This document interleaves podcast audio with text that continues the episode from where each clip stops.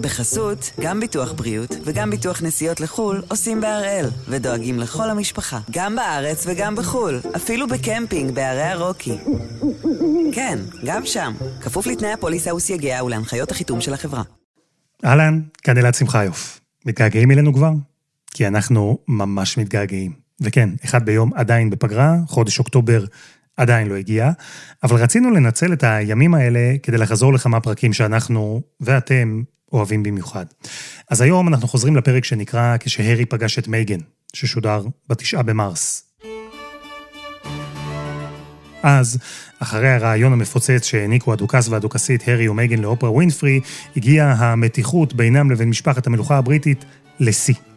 חודש אחרי ששודר הפרק הזה, הנסיך פיליפ הלך לעולמו, הרי הגיע ללוויה.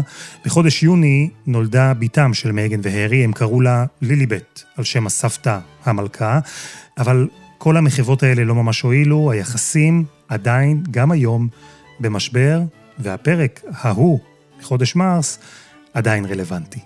שתהיה לכם האזנה נעימה.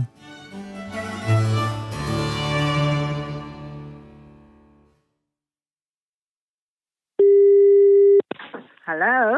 Margaret, Yes, me. hi, it's Elad from Channel 12 from Israel. How are you? oh, I'm fine, thank you. Yes, fine. So, did you watch the Oprah interview? Um, yes, I've watched a lot on television this morning, on British television. Every program had it on it. And how did you feel? I was very sad, actually. I'm very sad about the whole thing.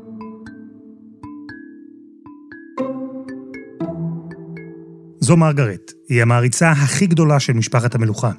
לפני שנה ביקרתי אצלה בבית, הוא שילוב בין מוזיאון למקדש. אי אפשר כמעט לזוז בין עשרות הפסלים, התמונות, הספלים, הקרטון בגודל טבעי של המלכה. היא בנתה עוד חדר בבית, כדי שיהיה מקום לחפצים של דיאנה. אתמול תפסתי אותה במצב רוח לא משהו. Fine, absolutely fantastic, and now it seems to hit a very lo- bad low. Well, we've lost Harry and Meghan. I mean, uh, Harry was a big part of the royal family, wasn't he? He was Diana's son.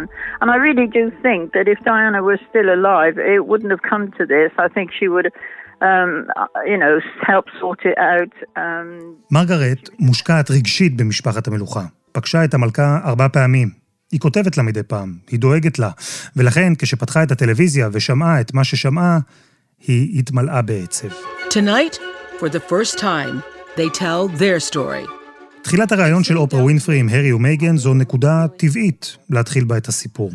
I just didn't want to be alive anymore. And that was a very clear and real and frightening, constant thought. I was silent. Were you silent or were you silenced? The latter. זה הראיון שכולם דיברו עליו השבוע, הרי ומייגן, אצל אופרה, אז אפשר להתחיל את הסיפור הזה כאן, אבל כדאי ללכת עוד אחורה. Do you think Mrs. Parker Bowles was a factor in the breakdown of your marriage? Well, there were three of us in this marriage, so it was a bit crowded. למשל, הרעיון המפוצץ שהעניקה הנסיכה דיאנה ל-BBC ב-1995, I was crying out for help, but giving the wrong signals. And people were using my bulimia as a coat on a hanger. They decided that was the problem. Diana was unstable. צ'ארלס לא כשיר להיות מלך, היא אמרה שם, וחשפה שבחיי הנישואים שלהם היו למעשה שלושה אנשים. אבל גם זה עדיין לא מספיק, אפשר ללכת עוד צעד אחד קודם. At, at long last, I am able to say a few words of my own.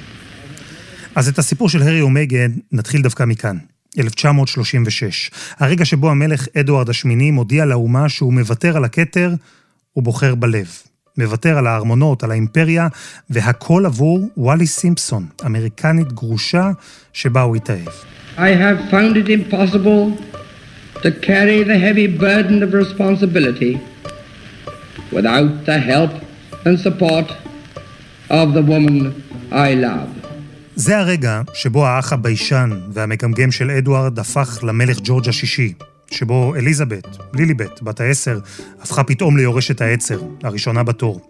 הרגע שבו אדוארד, הפך למוקצה וגורש מבריטניה.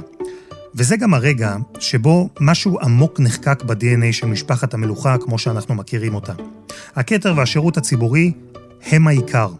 כל השאר, משפחה, שאיפות, אהבה, הפכו לתוספת לא הכרחית. מי שבוחר בעצמו על פני הארמון הוא נבל.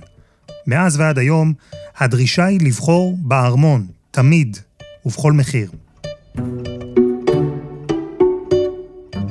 אז הפעם, המקזיט, הסיפור המלא והמעודכן מאחורי הפיצול בתוך משפחת המלוכה, עם כל הפרטים שלמדנו השבוע ולא ידענו לפני כן. כבר יותר משבע שנים שאני חי בבריטניה, ועדיין מתקשה להסביר את המקום של משפחת המלוכה בתרבות הבריטית. אין לזה מקבילה אמיתית בישראל. זה מוסד שהוא מעל הפוליטיקה, ספינה שנשארת יציבה גם במים הסוערים ביותר. 14 ראשי ממשלה בריטים קדו קידה לפני מלכה אחת, אליזבת השנייה. זה מוסד שלצד הבעיות והביקורת הרבה מגדיר את הבריטים, הוא חלק מהזהות שלהם, ממה שמייחד ומאחד אותם. זה המקום היחיד כנראה שבו בריטניה היא עדיין מעצמת על. הקוד הזה, שנטבע בתוך משפחת המלוכה אז עם הפרישה של המלך אדוארד, שלפיו הכתר בא במקום הראשון, נשאר יציב עשרות שנים. היו הרהורים קטנים פה ושם, אבל הוא החזיק. ואז הגיע צ'ארלס. עם צ'ארלס, משפחת המלוכה שוב עמדה בפני מי שאמור להיות מלך, אבל רצה ללכת בעקבות הלב שלו. צ'ארלס אהב את קמילה, הוא רצה להיות איתה, אבל המשפחה לא חשבה שקמילה תהיה מלכה טובה מספיק. אז צ'ארלס, וזה קרה לא מעט בכפייה, ויתר על הלב והלך על הכתר. ויחד עם הכתר, באה גם מי שנחשבה כמלכה ראויה יותר עבורו ועבור בריטניה. It was 1977 that Charles came to stay as a friend of my sister Sarah's. I remember thinking what a very jolly and amusing and, and attractive 16-year-old she was. דיאנה ספנסר הייתה תופעת טבע שהממלכה הבריטית לא ראתה עד אז ומאז. היא כבשה לבבות, וככל שהאור שלה בהק, האור של הגבר שלידה דעך. הסוף ידוע כמובן, בגידות הדדיות, לכלוך בתקשורת, פרידה, הריאיון ההוא שהעניקה ל-BBC, שהוגדר סקופ המאה, ובו דיאנה חשפה את הכל. What effect did the depression have on your marriage? Well, it gave everybody a wonderful new label. It's Diana's unstable and Diana's um, mentally imbalanced. And unfortunately, that seems to have stuck on and off over the years. ולבסוף, גירושים מתוקשרים ומוות טרגי בטרם עת. We have reports from Paris that Diana, Princess of Wales, has been killed in a car accident and that her partner, Dodi Fayed, has also been killed. They were apparently being pursued by paparazzi on two motorcycles. זה היה רגע משבר ענק למשפחת המלוכה, אבל בזמן שהמלכה הצליחה לשקם את המוניטין, ובזמן שהילדים, הרי וויליאם, נחקקו בזיכרון הלאומי כצמד שלא ייפרד לעולם, צ'ארלס ספג מכה תדמיתית אנושה שלא הצליח להתאושש ממנה עד היום. אבל היום המלכה כבר בת 94, וזה לא גיל שקל לנהל בו ממלכה.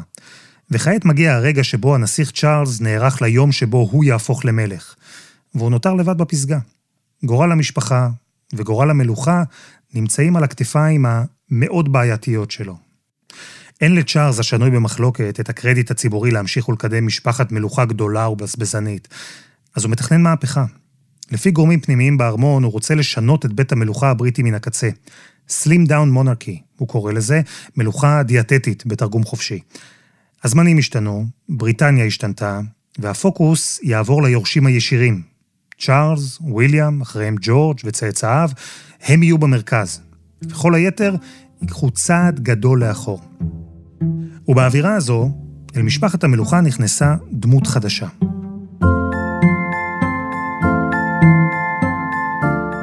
מייגן מרקל והנסיך הארי הכירו דרך חברה משותפת ויצאו לבליינד דייט.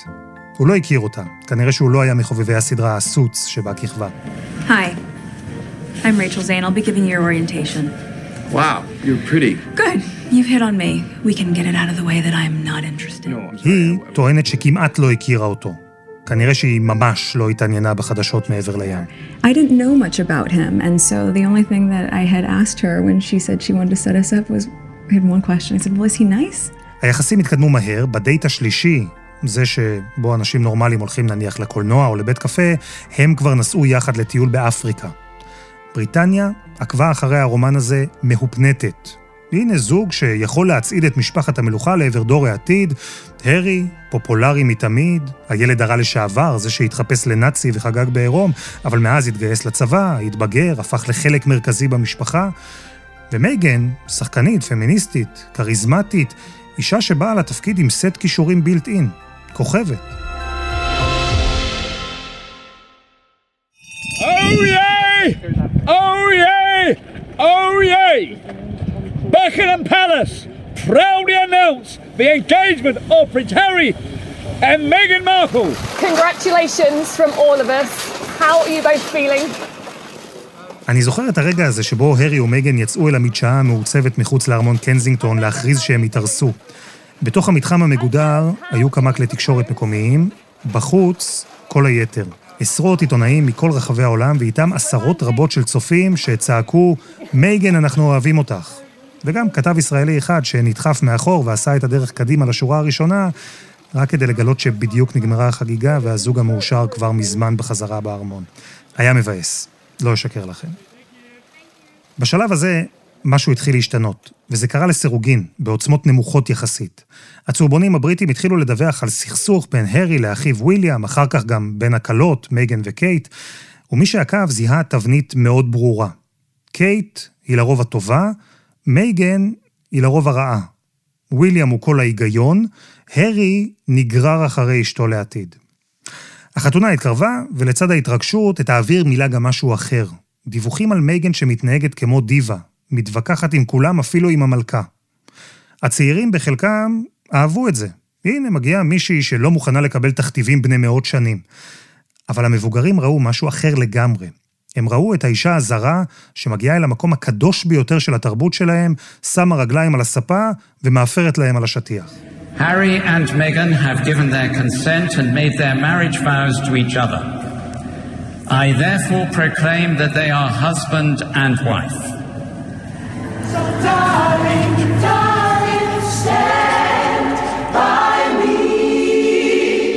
ולא היה צריך לנחש, מספיק להסתכל על הבעות הפנים של האורחים הבריטים המבוגרים בחתונה, בזמן שהכומר האמריקני נשא דרשה שהיא הכי רחוקה מאיפוק בריטי שאפשר לתאר, והצעירים, בטח המוזמנים מארצות הברית, דווקא נראו שנהנים מאוד. מאה אלף צופים הצטופפו ברחובות ווינזור הקטנים לחגוג ולחטוף הצצה מהירה על הזוג המלכותי. היה שם גם כתב ישראלי אחד שנדחף מאחור ועשה את הדרך לשורה הראשונה, בדיוק כשהכרכרה המלכותית כבר עברה את הסיבוב.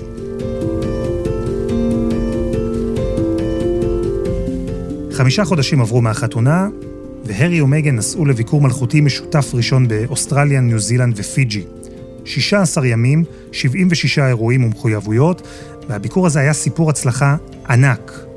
בדיעבד, השבוע, חשף הרי בפני העולם שהסיור הזה היה נקודת המפנה שבו התחילה ההתפרקות. בחודשים שחלפו מאז כמעט שלא היה יום בלי כותרת שלילית על מייגן.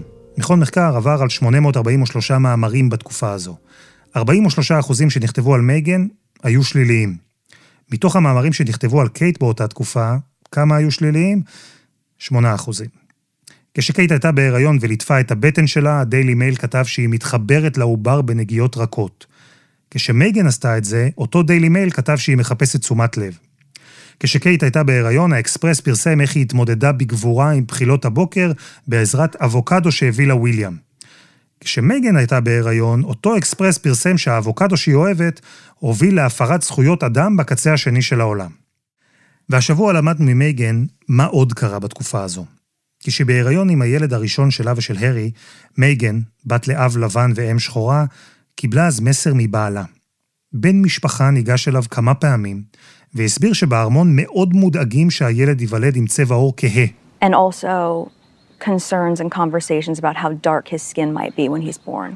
הם סירבו, לטענתה, להעניק לילד תארים מלכותיים. הסבירו שזה לא ייראה טוב. There is a conversation. Hold up, hold up. There's Stop several right now. conver- there are several conversations There's a about it. conversation with you with Harry about how dark your baby is going to be. potentially and what that would mean or look like. בשלב הזה התרבו הדיווחים על קרע בתוך המשפחה, על הרי ומגן שהפכו ממש למבודדים. הארמון עוד ניסה להכחיש, אבל מקורבים למשפחה סיפרו על מגן השתלטנית, נוטה למצבי רוח קיצוניים, מרחיקה את הרי מאחיו ומאביו. בדיעבד, היא טענה השבוע, שקלה אז לשים קץ לחייה. גורם בארמון שאליו ניגשה לעזרה, היא סיפרה, אמר שאין לו אפשרות לסייע לה. Look, I was really ashamed to say it at the time. I just didn't want to be alive anymore.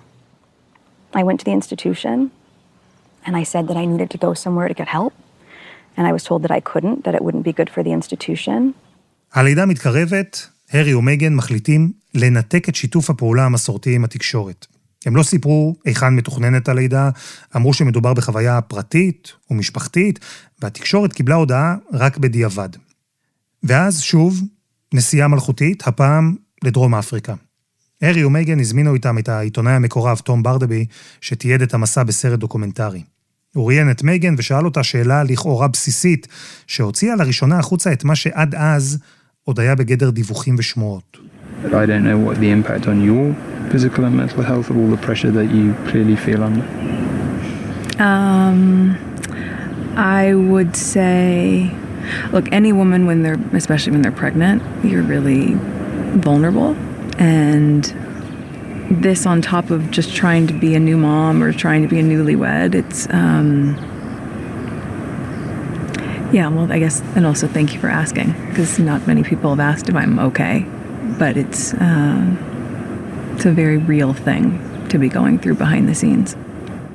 ובאותו סרט, הרי, גם כן בפעם הראשונה, הודה שהוא ואחיו ניתקו את הקשר. הצהובונים לא הרפו, ובמקביל למסע לדרום אפריקה, הרי פרסם מכתב חסר תקדים, פנייה פומבית ישירה ותקיפה לצהובונים, כמו שאף בן מלוכה לא עשה קודם. הוא כתב על מסע השמצות שקרי וחסר תקדים שמתנהל נגד אשתו. הוא דיבר על שקרים, על צביעות, על מתקפות שהפכו אותה לתת אדם. הוא הודיע על תביעה משפטית נגד צהובונים, דבר שלא נעשה במשפחת המלוכה, והזהיר שאותם כוחות שגרמו לו לאבד את אמו, מנסים עכשיו להשתלט על אשתו. הארמון, בהלם. אחר כך טענו שם שלא היה להם מושג שהרי מתכנן צעד חריג שכזה.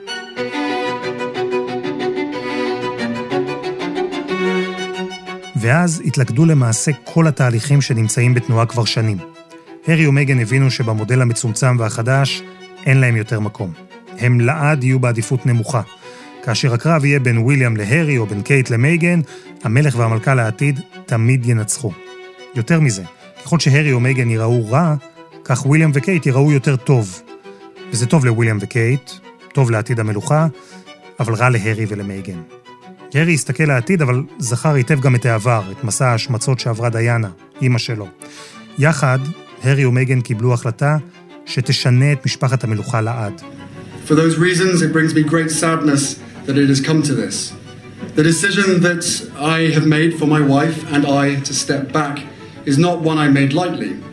And I know I haven't always gotten it right, but as far as this goes, there really was no other option. בינואר 2020, הרי ומייגן הודיעו באינסטגרם שבכוונתם לקחת צעד אחורה מהתפקידים שמילאו כחברים בכירים במשפחת המלוכה. הפיצול, המגזיט, יצא לדרך. בארמון טענו שהזוג לא עדכן איש, שבמשך חודשים, ומאחורי הגב, הם יצרו מותג עצמאי, הגישו בקשות לשמות מסחריים רשומים, הקימו אתר אינטרנט והכל בלי לשתף. המלכה, סבתא של הרי, כך נכתב בדיווחים, הייתה הרוסה. Disappointed. Yeah, growing up thinking that they were a big unit and it was unified and now it's breaking. I applaud them from taking a step back from the media because I think they're in the media too much. So if they want to live a private life, then yeah, let them live a private life. ואז התחיל משא ומתן. מגעים שהמלכה ניהלה בעצמה ודרשה לסיים כמה שיותר מהר. אחרי שבעיתונים הכותרות עוד השמיצו, המלכה והרי ישבו יחד כמה שעות, ליבנו כמה מחלוקות. בני הזוג הסכימו לוותר על התארים שלהם, לוותר על הכסף, לשלם מכיסם על השיפוץ שערכו בקוטג' שקיבלו במתנה ומומן מכספי ציבור. בתמורה, הם יזכו לעצמאות. הם יוכלו לנהל בעצמם את העניינים הכספיים, לחתום על חוזים עם חברות מסחריות, הם ינהלו בעצמם את התקשורת ואת הקשר עם העיתונים. הם גם יורשו לעבור מבריטניה ולגור באמריקה. ההסכם נחתם לשנה, תקופת מבחן, ואחריו, כך קבעו, אפשר עוד יהיה לבטל הכל ולחזור למצב המקורי. בשנה שחלפה מאז, כך התברר, הרי נותק כמעט לחלוטין. צ'ארלס הפסיק להעביר לו כסף, אפילו עבור אבטחה. הרי פרנס את המשפחה מכספי הירושה שקיבל מדיאנה, ואחר כך גם מעשרות המיליונים מהסכמים עם נטפליקס, ספוטיפיי והרצאות. עם וויליאם הוא לא דיבר, צ'ארלס לא ענה לטלפונים, הם לא ראו זה את זה כמעט כל השנה. Your relationship with your father? There's a lot to work through there. You know, I, I feel really let down because he's been through something similar. He knows what pain feels like. And this is, and Archie's his grandson. But at the same time, of course, I will, I will always, I will always love him. But there's a lot of hurt that's happened. וצריך לומר, הרי ומייגן גם עשו טעויות. הרוויחו ביושר חלק מהביקורת שאמרה שהם צבועים, מפונקים או שתלטנים. היו את הטיסות במטוסים הפרטיים המזהמים בזמן שהם הובילו קמפיין לשמירה על הסביבה. הם המשיכו לומר שהם רוצים פרטיות, אבל גם המשיכו לסדר לעצמם הופעות מפרגנות בתקשורת, כולל הודעה מאוד פומבית בתצלום אומנותי מבוים על הריון שני. המבקרים אומרים שככה לא נראית פרטיות, אלא רק רצון לשלוט בתקשורת. ובזמן שמשפחת המלוכה ניהלה מלחמה עם נטפליקס על העונה הלא מחמיאה של הכתר, הרי ומייגן חתמו עם נטפליקס על חוזה של מיליונים. ואז בינואר האחרון, תקופת המבחן הסתיימה. הרי ומייגן הודיעו שמבחינתם היא הסתיימה בהצלחה, ושאין להם שום כוונה לחזור להיות חלק פעיל בתוך משפחת המלוכה. כמה שבועות עברו, וביחד ישבו הרי ומייגן מול המראיינת והחברה, אופרה ווינפרי, ובפעם הראשונה מסרו את הגרסה שלהם. Tonight, for the first time, they tell their story. באותו שבוע, בעיתוי לא מקרי, פתח הארמון בחקירה פנימית על טענות שמייגן התעללה נפשית בעובדים. נפתחה גם בדיקה על העמותה שהקימו הרי ומייגן בחשד לאי סדרים. מקורבים תדרכו עיתונאים שהרי ומייגן חצופים, כי הם מתראיינים בזמן שפיליפ, בן ה-99, מאושפז בבית החולים. אבל בריאיון שהוקלט עוד לפני כן, הרי ומייגן הטילו פצצה אחרי פצצה. הערות גזעניות על צבע העור של ארצ'י, המחשבות האובדניות, הנתק, הנישול הכספי, התחושה שהם נותרו לגמרי לבד. הם ציירו תמונה שהציבור לא ראה עד אז. אבל האמת היא שייתכן שכבר מאוחר מדי. בבריטניה הרעיון הזה התקבל בזעם. בתקשורת ובציבור היו רבים שנפגעו בשם המלכה, שככה מאשימים אותה בגזענות. היו גם תומכים כמובן, עדיין רובם צעירים, גם הרבה אמריקאים. היו את אלה שממש לא עניין אותם מה קורה במשפחת המלוכה, אולי לא תאמינו, אבל יש גם כאלה בבריטניה, והיו את המעריצים השרופים של המשפחה, כמו מרגרט.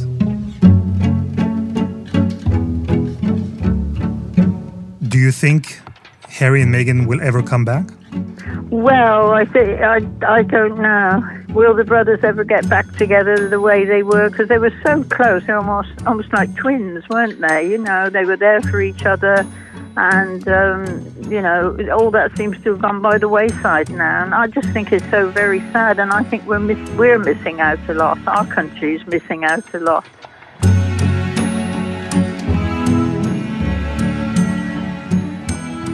אז מרגרט מעט פסימית.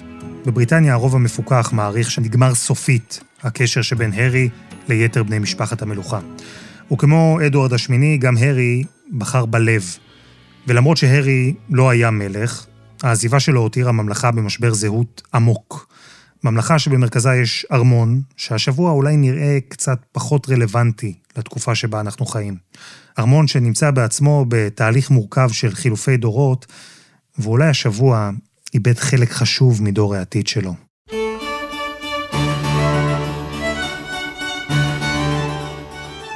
וזה היה אחד ביום, של N12. אם אתם פשוט לא יכולים לחכות שנחזור מהפגרה, אז למה שלא תדפדפו קצת בארכיון שלנו, ב-N12 ובאפליקציות הפודקאסטים, אולי תמצאו עוד פרק שלא יצא לכם עדיין לשמוע. אתם מוזמנים גם לקבוצת הפייסבוק שלנו, כי אנחנו ממשיכים את השיחה איתכם גם שם. העורך שלנו הוא רום אטיק, בצוות עדי חצרוני ודני נודלמן, על הסאונד יאיר בשן שגם יצר את מוזיקת הפתיחה שלנו, ואני אלעד שמחיוף, ואנחנו נהיה איתכם שוב עם פרקים חדשים של אחד ביום בחודש אוקטובר. thank you